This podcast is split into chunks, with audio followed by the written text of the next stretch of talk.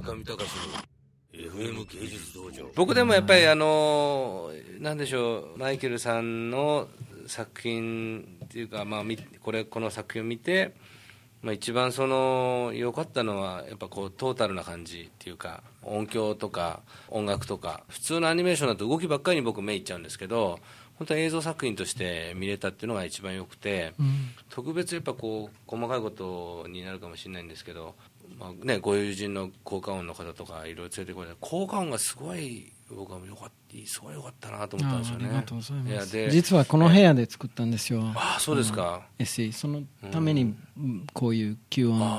装置をつけたりとか、あ、そうなんですか。スピーカーいっぱい持ってきたりとか、えー、さんかげつぐらい泊まり込みで、うん、まあ、ニューヨークから来てくれて、うん、えー、日本の初めてなのにいきなり。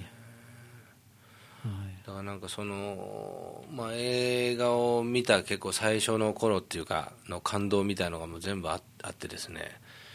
でもちろん作画がすごいとか、 なんかこう背景がすごいとか、もう全部一個一個あるにせよね、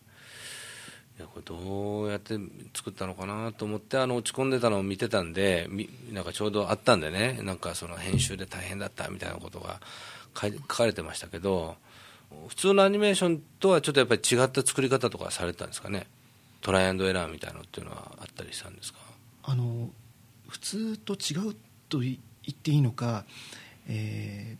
ーまあ、これあのずっと よんどシー で作ってきているアニメの作り方の特徴だと思うんですけど、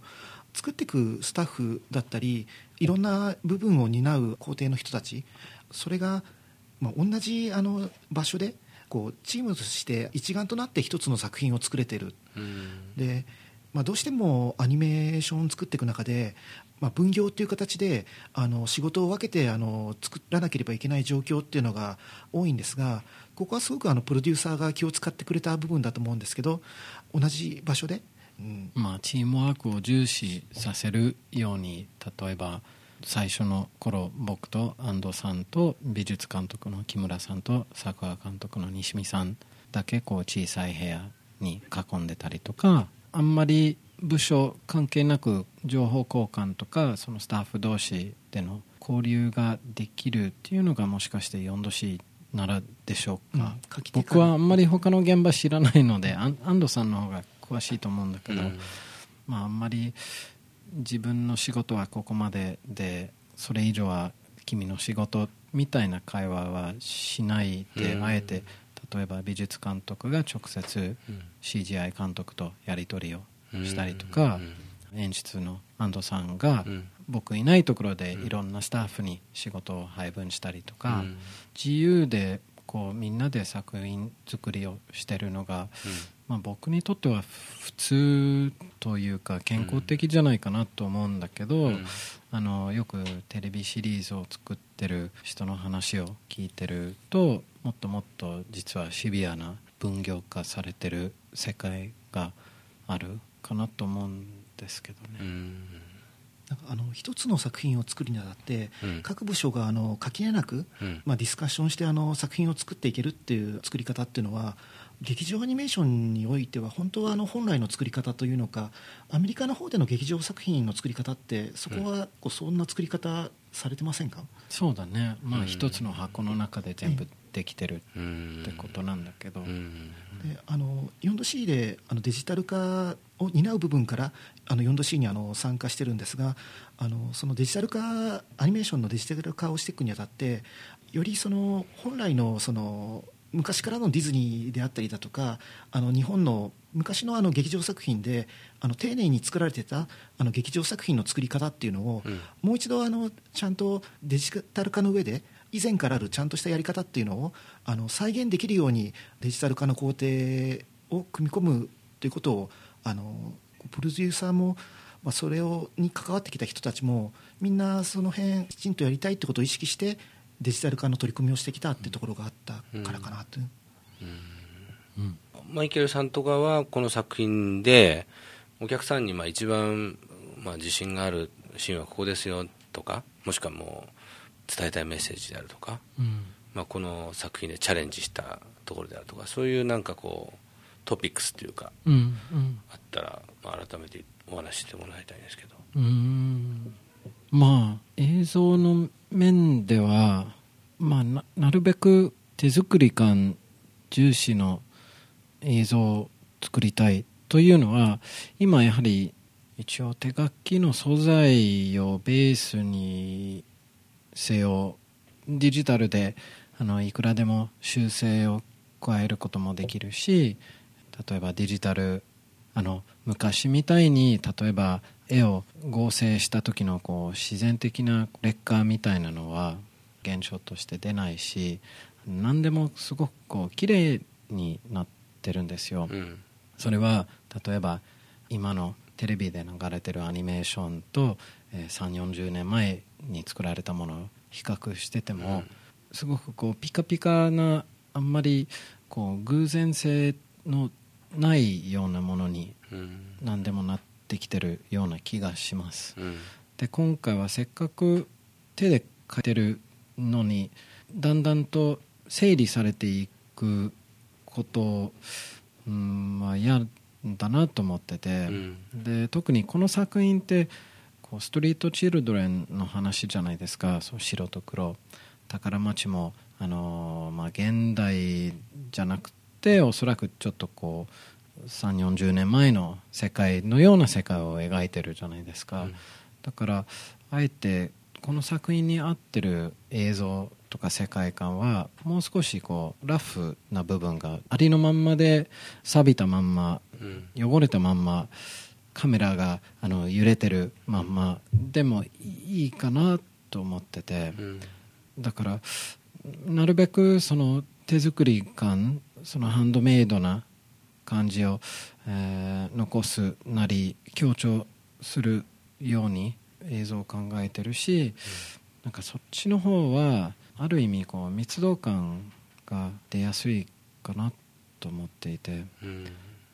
自分が撮ったこう自分の子供の映ってるこうホームムービーみたいなのを見てると、うん、なんか別に大した内容じゃないんだけど、うん、自分がそこにいた感じ、うんうん、仮に違う人のホームムービー見ても、うん、ちょっとワクワクする何かがあるんですよ、うん、それがこの映画全体で出るようにどうすればいいかなっていうのがまあ一つ大きなチャレンジだと、うんね、だからまあ微妙にキャラクターがこう画面に抑えられてないようなこうはみ出てるようなレイアウトをお願いしたりとか、うん、カメラをちょっとランダムに動かしたりとか、うん、手持ちっぽい雰囲気を出したりとか、あんまりこう説明をしすぎないように割とドライにこう切っていくような、こうそういう編集していくような見せ方、まあ、あとはあんまり先ほどテーマとかメッセージの話が出たんですけど、あんまりそういうテーマとかメッセージをはっきり見せる作品がもともと好きじゃないんで、どっちかって言えばあの自分の好きな作品は見終わった後にこう何についてだったのかなと言いながらこう家に帰る次の日、もしくはこう夜夢に出てくるような、なんかこう引っかかる何かがある、そうちょっと謎が残ってた方があえて面白いかなと思うんですよ。だからまあ鉄痕キンクリートの太陽さんの原作もそうなんだけど、あんまりそのテーマみたいなのをはっきりこう説明っぽく提示しないで、どっちかって言えばあの答えを出すよりはこう疑問みたいなの、質問を聞く、見てる人たちに、うん、あなたにとって何が大切なの、うん、とか何を信じるのみたいな、そういう疑問を投げかけるような、そういう内容にしたいなと思っていて、うん、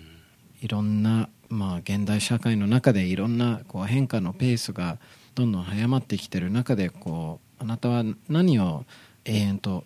何を永久とする、何を大切にする、何のために戦うべきなのかっていう、うん、そういう、まあ、メッセージと言いつつはあんまりメッセージっぽく見せたくなかったので、うんうん、わかりますか？わかります。僕でも今ちょっと監督の話聞いててあ僕もしかしたらちゃんと受け取ったのかなと思いました。つまりあの普通のこうアニメーション見てるのとちょっと違ったのが、白の声優さんなんだっけ、蒼井優さんとかのやっぱり白がものすごい生き生きとしてって、それであと効果音があって、そのライブ感、さっきあの友達のその成長過程の本ビデオとか本フィルムとかっていう感じがありましたね。すごくなんかリアリティっていうか、なんかその世界でこう生き生きとなんか動き始めた感っていうのがすごくあったんですよ。で、どういう人たち作ってんのかなっていうのがあったんですよね。で、ディーブイディー のメイキング見たら、えらいみんなこうわーっとこう落ち込んでるしなんかこれは一体何が起こってるんだろう。だから本当にアニメーション作ってるとテーマはこれですとか、こういう風にやりましたってみんなサクサク、結構アニメーションの監督さんもいろいろこの番組でもあのインタビューしてきましたけど言ってきたんですけど、やっぱ明らかに全然違うものができてて、そこでもうすごい引っかかってですね、なんか不思議ななんていうんですかね、レボリューショナルな感じがしたんですよね。でもそれは僕も今話聞いてなるほどねと思いつつも、それでもなんかまだよく分かんないなっていうか、すごい珍しい作品だなと思ったんですよね。でもちょっとその片鱗が今、うん、なるほどっていうか。中見隆の エフエム 芸術道場。